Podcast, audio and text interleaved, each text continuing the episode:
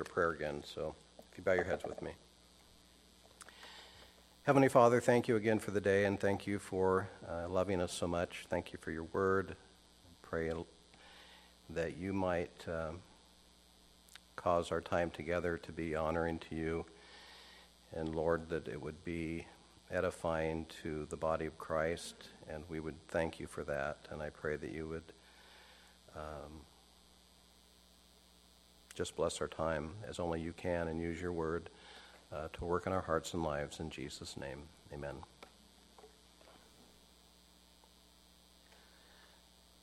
I wasn't going to read this passage of Scripture, but Carol actually read this on our way to church, and I thought,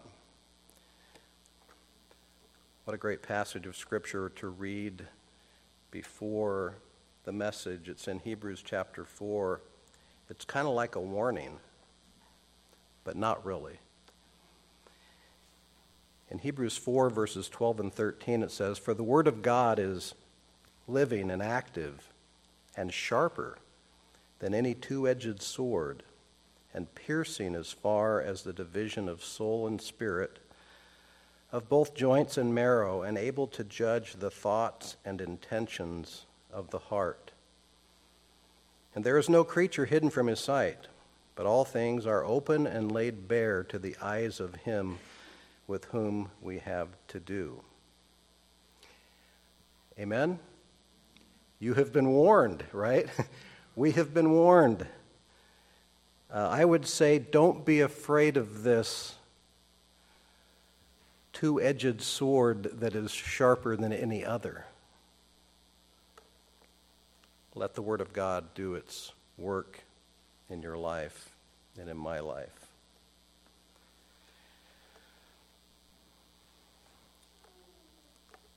If I was to title my message, and I was asked for a title this morning, I would say three words setting, letting, actually four words, and walking. Setting, letting, and walking. And I suppose that you're like me, but I'll ask the question do you ever marvel at God's calling you to live in a manner that's pleasing to Him?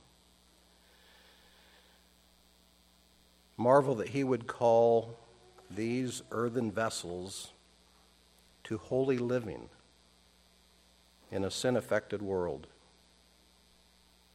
If you're like me, and you are, Perhaps you even wonder if you will ever find this place where you really live there. I don't mean know a biblical truth or go to church, but this place of actually living there. And to consider four different things this morning. One is, the first one is our, our high calling. Remembering that the believer, you and I, are called to a, a standard of, of thought, conduct, and speech that is higher than anything of this world. That God's equipping is powerful and complete. Always remembering that God empowers and equips us to do all that He calls us to do. God has also made provision for sin in the life of a believer. Although I would ask that you remember this that the provision does not lessen the high calling. It affords the believer the ability to maintain or restore fellowship with the Father when he or she, when we do sin. But it doesn't lessen the calling of God to this high standard of thought conduct and speech. And last, we'll, uh, I'll challenge us to look at a, at a verse of Scripture that contains within it, I believe, a promise that we often don't really consider. But first, uh, our high calling. I think we all know the admonitions for Christian living that we find in Scripture are, I would just describe them as being high and exalted. They're beyond the ability of mere men. The reason they're that way is because they're consistent with God's character and his attributes. They are no less and no more than Christ like in every way. I want to consider some of them, and I want to start with uh, an admonition that was given by the Lord Jesus Christ himself to a woman one day. And I want to start there because I think it gives us a helps us give a, a get a glimpse into God's character uh, regarding this whole matter. I'm not going to read the whole account. Most of you are familiar with the account and the uh, the things that precede what I'm going to read. They're important, but they're not they're not uh, they're not the point this morning. But in John chapter 8, verses 10 and 11, regarding the woman caught in adultery and brought to Jesus by the scribes and Pharisees, we read this Straightening up, Jesus said to her, Woman, where are they? Did no one condemn you? She said, No one, Lord. And Jesus said, I do not condemn you either. Go. From now on, sin no more. That incredible last part of that sentence, isn't it? Go. From now on, sin no more. We might even ask the question did Jesus really mean that? And we would have to say, well, of course he did. I used to comment on this verse saying that Jesus was bound simply by his holiness to utter the words that he did to the woman. That he couldn't have said something like, Go from now on, sin less than you have sinned before. Or go from now on, be more careful about how much you sin. But I've come to believe that as Pastor Caleb has taught many times, holiness is one of God's characters, right? It's one of his attributes.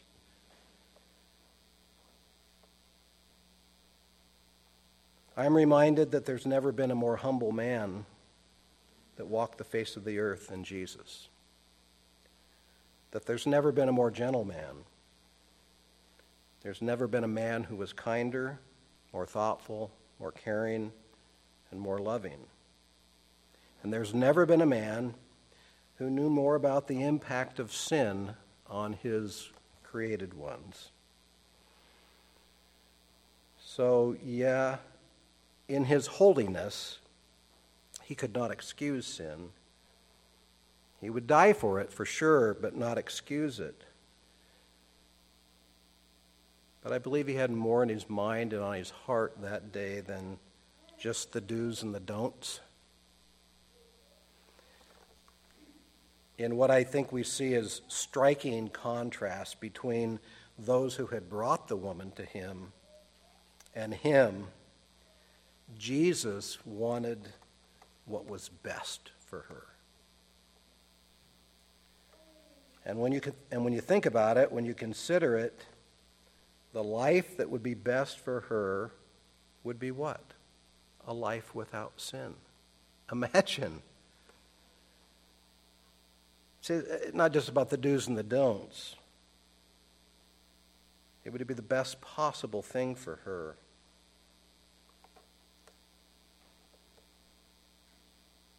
As I'm sure was the case with this woman, although I did not know her. Our thoughts, our actions, our speech, our relationship with others, including our relationship with God, is impacted by our sins and the sins of others. Think about it. Imagine it. Oh, to be unaffected by sin. Everybody in this room go, I, I can't. I can't. I can't comprehend such a thing. And I think that's why sometimes we find ourselves often thinking about our faith as this, this paradox, this thing that we have a hard time reconciling. Because we believe and we teach that sinlessness will never be ours this side of heaven. But as sure as Jesus said to the woman, Go, from now on sin no more, he knew she would sin again and that he would make provision for those future sins. Not excuse them or give license to commit them, but make provision for them.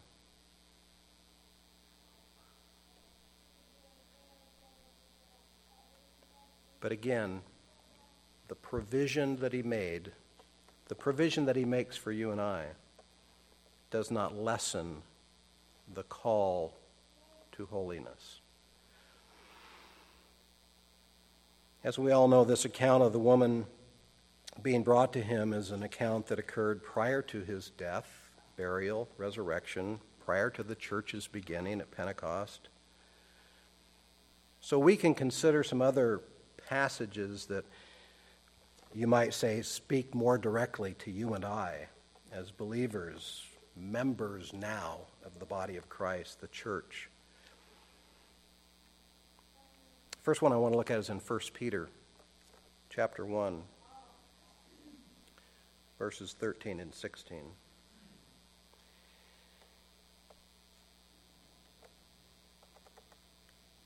Excuse me, verses 14 through 16.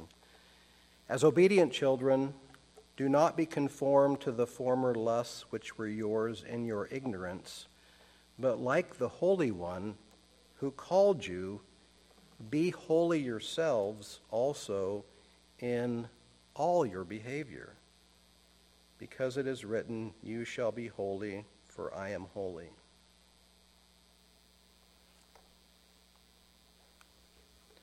I know that, again, if you're like me and you read those words, uh, like the Holy One who called you, be holy yourselves in all your behavior we go, Really? Is it possible, Lord?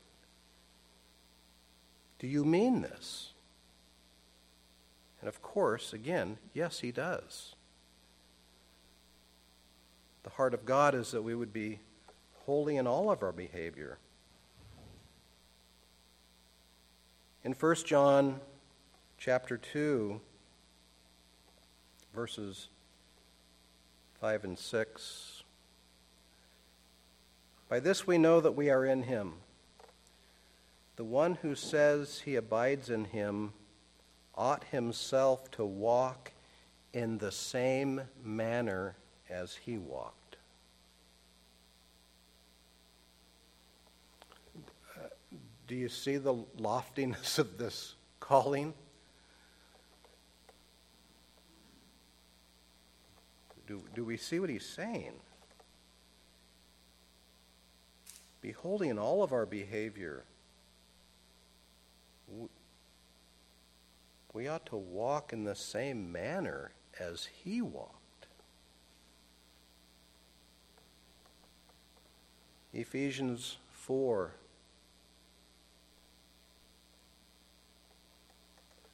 The apostle wrote in verse 29 let no unwholesome word proceed from your mouth, but only such a word as is good for edification according to the need of the moment, so that it will give grace to those who hear. Wow. Have you let an unwholesome word proceed from your mouth in the last 30 minutes? Of course we have.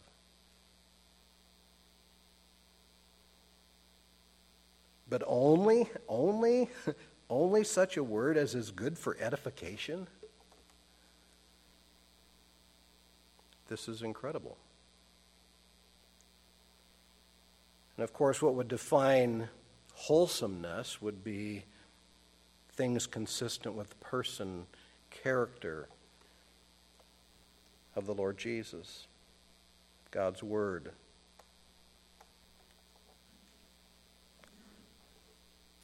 So, this is why I say, I said in the beginning, uh, when I consider the loftiness of this calling on the believer in Christ, we often have that thought in the back of our minds really? Can it be? In 1 Corinthians 16, verses 13 and 14, the Apostle Paul, writing to the church in Corinth, said, Be on the alert, stand firm in the faith, act like men, be strong, let all that you do be done in love.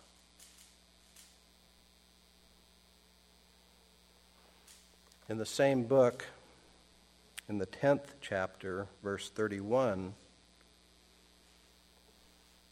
Paul had written, Whether then you eat or drink, or whatever you do, do all to the glory of God.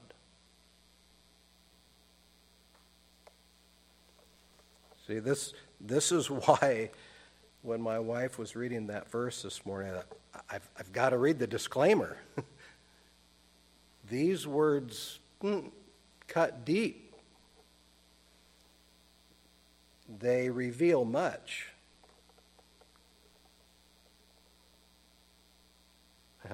Open and laid bare before the eyes of Him, right?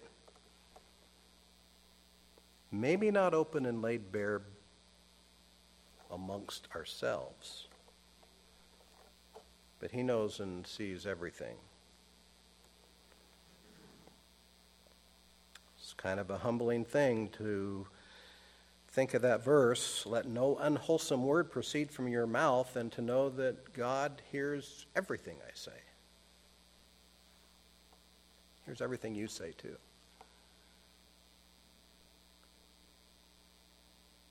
And I guess if it could be worse than that, it is. He knows even my thoughts. All of them. The good, the bad.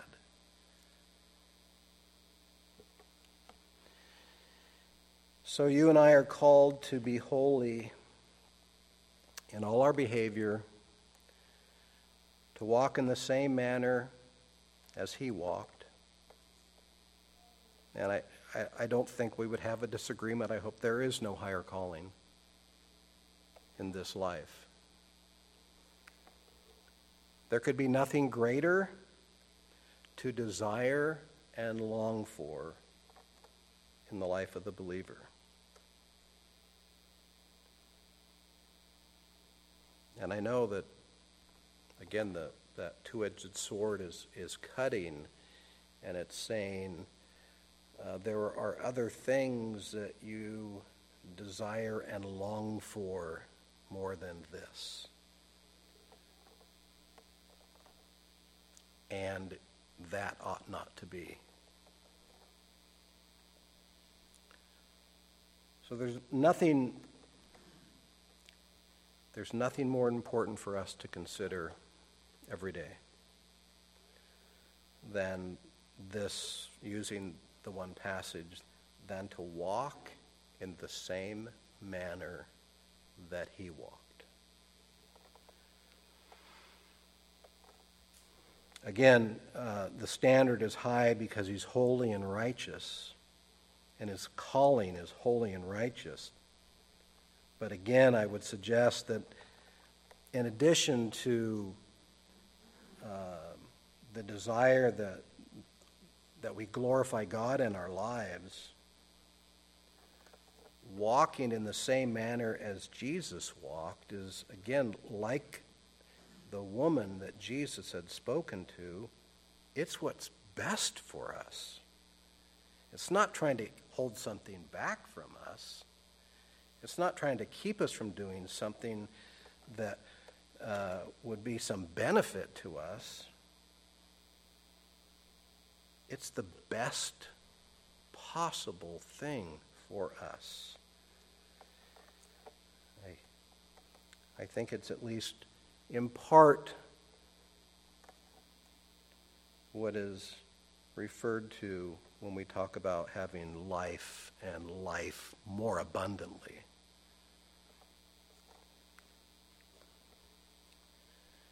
As found in the Word of God, and I believe experienced firsthand by all believers, we know the battle between flesh and spirit. And we also know of the provisions that God has made for ongoingly addressing the issue of sin in the life of a believer. But the call itself remains as high as it could possibly be Christ likeness. And again, and so it's no wonder that we often find ourselves, or I find myself, thinking, how can this be? How can it really happen?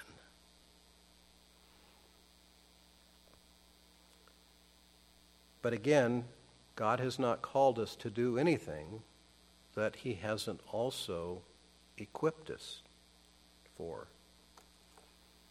In Romans chapter 6, verse 4, we read, Therefore, we have been buried with him through baptism into death, so that as Christ was raised from the dead through the glory of the Father, so we too might walk in newness of life. if there's if there's something to praise the Lord for, it would be that believers in the Lord Jesus Christ are afforded the ability afforded the ability anyway to walk in newness of life. Praise the Lord that He's provided the means for this to happen in the life of these earthen vessels that we are.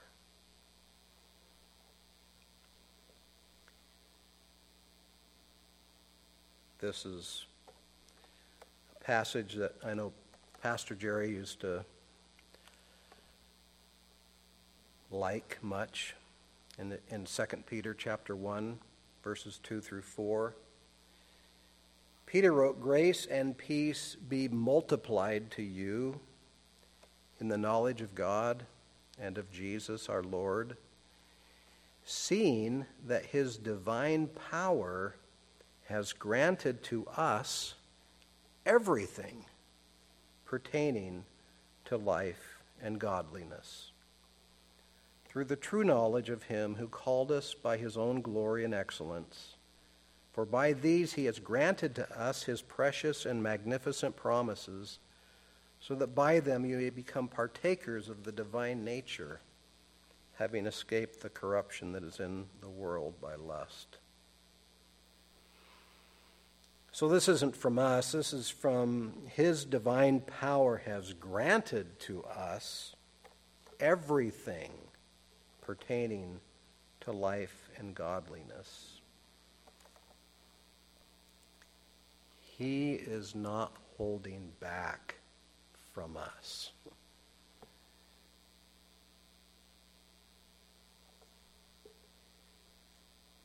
He's granted to us everything for life and godliness. So, because of the work of God in our lives for salvation, and because of the indwelling Holy Spirit and the power and means God provides, praise the Lord that we can walk in a manner worthy of our calling, as we read in Ephesians 4 1. That, that we can. I'm not saying that we always do, but praise the Lord that we can walk in a manner worthy of our calling, that we can walk in love, as it says in Ephesians 5 2. That we can walk as children of light, Ephesians 5 8. That we can walk as wise men, Ephesians 5:15 that we can walk in a manner worthy of the Lord. Colossians 1:10 that we can walk and please God. 1 Thessalonians 4:1 We can walk in truth. As we read in 2nd and 3rd John 1 4 in each of those chapters. And as previously stated a couple of times, because of this work of God in our lives, because of the indwelling Holy Spirit and the power and the means that God provides, yes, we can walk in the same manner as our Savior walked.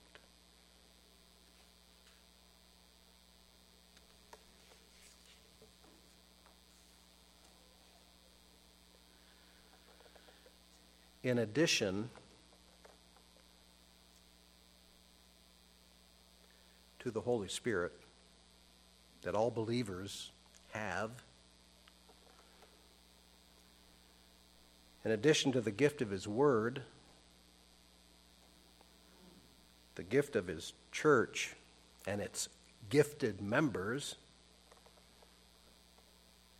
and unfettered, unrestrained access to God in prayer In addition to those things, He has given us many admonitions found in the Word of God that are intended to help us walk as He would have us to walk.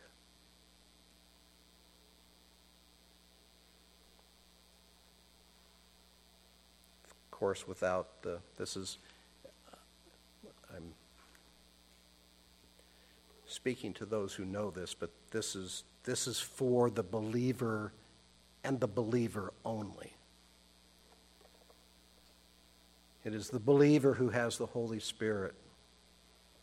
It is the believer that has the ability to read and understand the Word.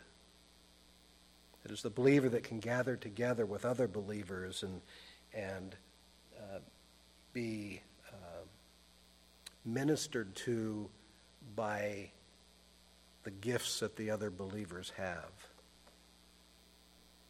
And it is the believer who has unrestrained, no time limit access to God in prayer. There's just two, two specific admonitions that I wanted to look at. Again, that are in addition to all that we have, and we wouldn't be able to uh, see them come true in our life without the others that we just spoke of. But they're both, both found in Paul's letter to the Colossian church. I've picked just two only because these two seem to be often overlooked. And it seems that God has impressed upon me more recently, convinced me of their importance.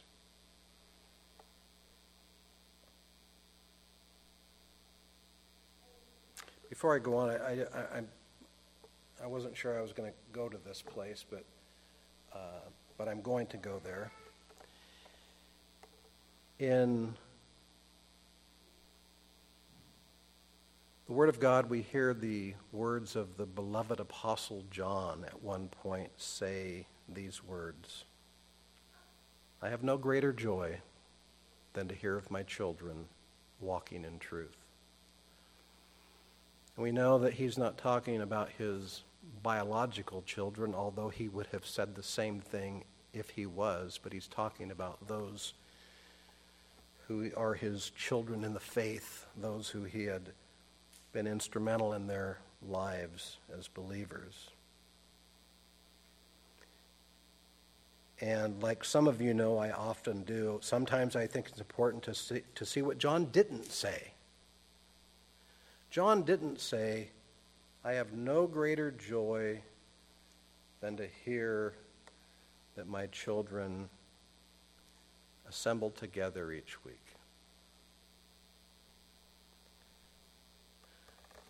He didn't say, I, I, have no greater joy than to hear that my children, don't get me wrong when I say this, read their Bible every day. And I say that because we know this is true. The person who goes to church every week is not necessarily someone who's walking in truth.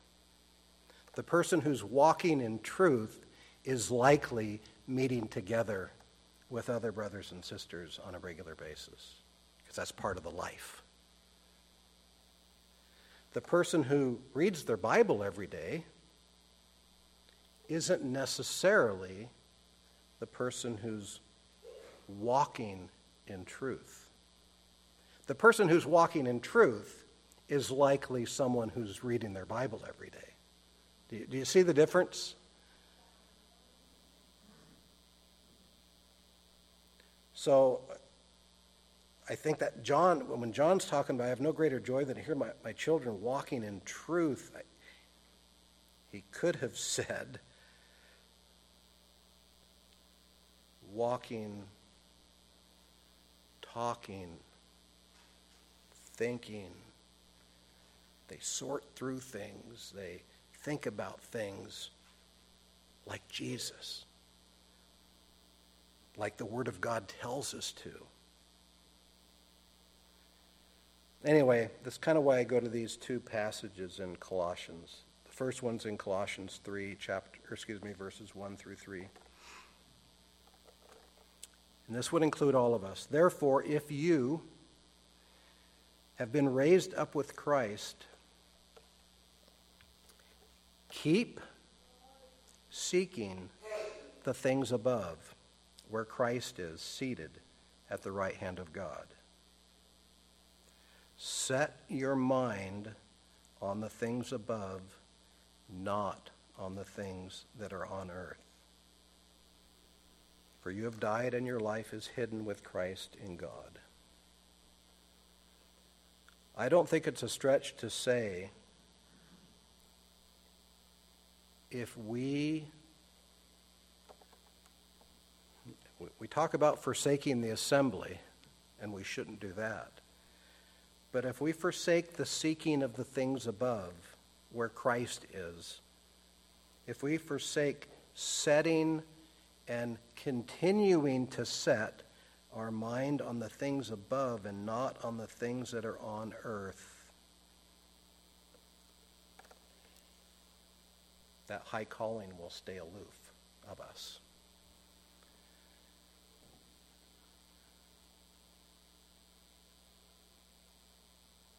We have to be, we have to be seeking the things above where Christ is seated at the right hand of God. We've got to be setting our minds on the things above and not on the things that are on earth.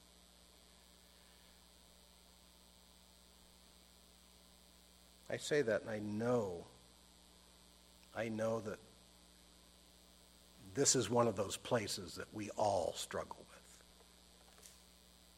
I would say, oh, how we struggle to keep seeking the things above.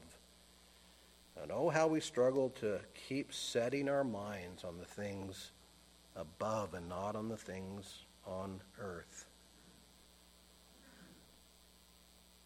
This is not a one time setting, not a one time seeking, and it's not a once a week setting or a once a week seeking. The second one is also in Colossians 3 in verse 16. Another place where I feel that we, oh, if we could find this place. It says, Let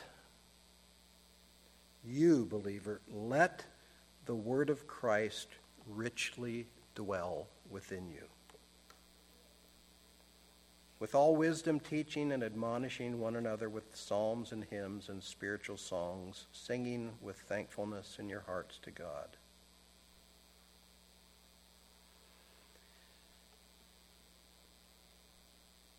If we forsake the letting, the word of Christ richly dwell, richly live within us.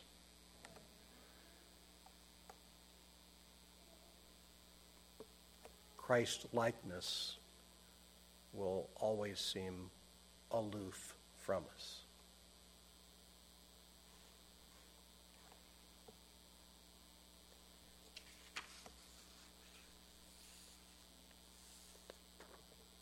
again, don't get me wrong when I say this, but this is not just listening to the preacher. It's even not, not just reading and studying the Word. All of those things are important. But it's letting the Word of Christ richly dwell within you, thinking about the Word, meditating on the words of Christ surrendering our thoughts and our will to the Word of Christ, taking to heart what it is, letting it reside there. And, and, and again, this is the key letting it reside there, resulting in changing the way we think, changing the way we talk, changing the way we walk.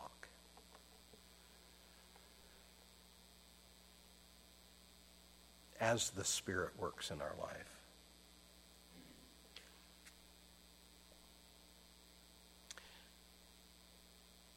I want to close by, it was actually last week, Pastor Caleb referenced this passage, and I thought, oh man, he's going to, he's going to go into this thing and, and uh, but he didn't stay too long there.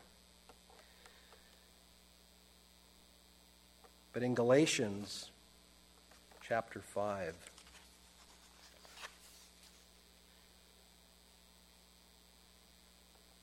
the beloved Apostle Paul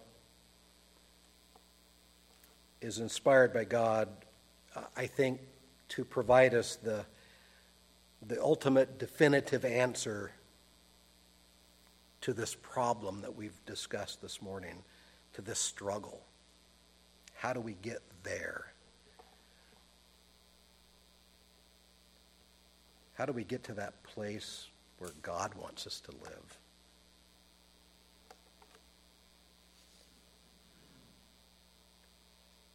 I've heard Mike talk about this many times as well. To walk by, to re- be responsive to, the Spirit of God, right? So, Galatians 5, starting in verse 16, Paul wrote these words Let, let the double edged sword cut deep. but I say, walk by the Spirit, and you will not carry out the desire of the flesh. for a moment before I go any further. I know that we read that and we often, rightly so, don't get me wrong, emphasize the first part. But I want you to take a look at the second part of that. That's a promise. That's a promise from God. Ask the question you don't want to carry out the desire of the flesh? Walk by the Spirit. Because the Word says, walk by the Spirit, and you will not carry out the desire of the flesh. I think one of the greatest promises we have. For the flesh, this is that struggle we know about, for the flesh sets its desire against the Spirit, and the Spirit against the flesh for these are in opposition to one another, so that you may not do the things that you please. But if you are led by the Spirit, you are not under the law. Now, the deeds of the flesh, and here's some, so as if he needs to. So, here are some of the deeds of the flesh. Here are some of the things where, as, as, as this Word of God, sharper than any two edged sword, reveals things to us, we can go, hmm, hmm, yeah, that's me. That means I'm not walking in the Spirit, right? Uh, the deeds of the flesh are evident immorality, impurity, sensuality, idolatry, sorcery, enmities, and we all go, well, we don't do that. Keep going, right? Keep going down the list. Enmities, strife, jealousy, outbursts of anger, disputes, dissensions, factions, envying, drunkenness, carousing. And if it wasn't named, that's my version, and if it wasn't named, things like these, right? Of which I forewarn you, just as I forewarned you, that those who practice such things will not inherit the kingdom of God. But the fruit of the Spirit, what does that look like? love, joy, peace, patience, kindness, goodness, faithfulness, gentleness, self control. Against such things there is no law.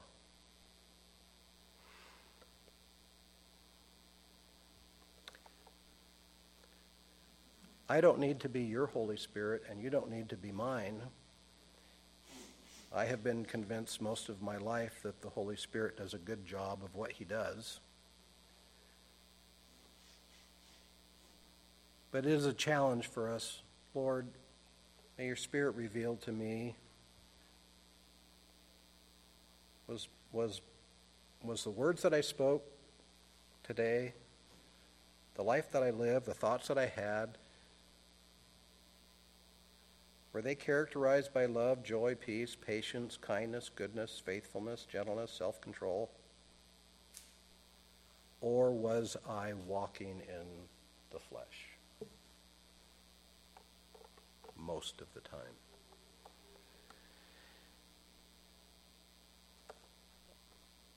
Quick observation about that, and we'll, we'll stop. Um, this is just, just an observation that I've had over the years I think oftentimes what we do, what I do, is we live life, we do something wrong, we have a bad thought, we say something that ought not to have been said, and then we go to the Word of God and the Spirit of God to correct it. And that might be good under certain circumstances and necessary under many.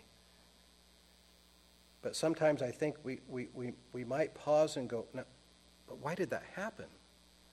Did it happen because I wasn't walking in the Spirit? I, I think the answer we would have is yeah, that was really the issue. It wasn't that you were walking in the Spirit and you needed to come back and now correct the things that were done in the Spirit. it, was, it was the other way around. And I say that only to, to, really challenge us in seeing if the call is as high as the Word appears to say that it is, the only way to get there, the only way to live there, is to walk by the Spirit. The only way. Not to walk by it in a better fleshly fashion or a polished up fleshly fashion, but by the Spirit. Of course, this is why the Apostle Paul says, What? I'm crucified with Christ, and yet I live, and yet not I, but Christ who lives in me. Anything, anything, anything worthy of the Son of God in these earthen vessels is lived in us as we walk responsive in step with the Spirit of God, right? Because that's where the Spirit of God would lead us. Let's pray. Father, thank you for the day and thank you for um, your word. I just thank you for who you are. I, I am in awe that you as the holy God would call us to walk in a manner that you've called us to walk. You know our, our, our frailties, our shortcomings. You know us intimately. And yet you've provided a way. Lord, help us, each one, to, to find that, that relationship with you. Not just on a, on a Sunday, but Lord, that it would be our life, and we would thank you for it.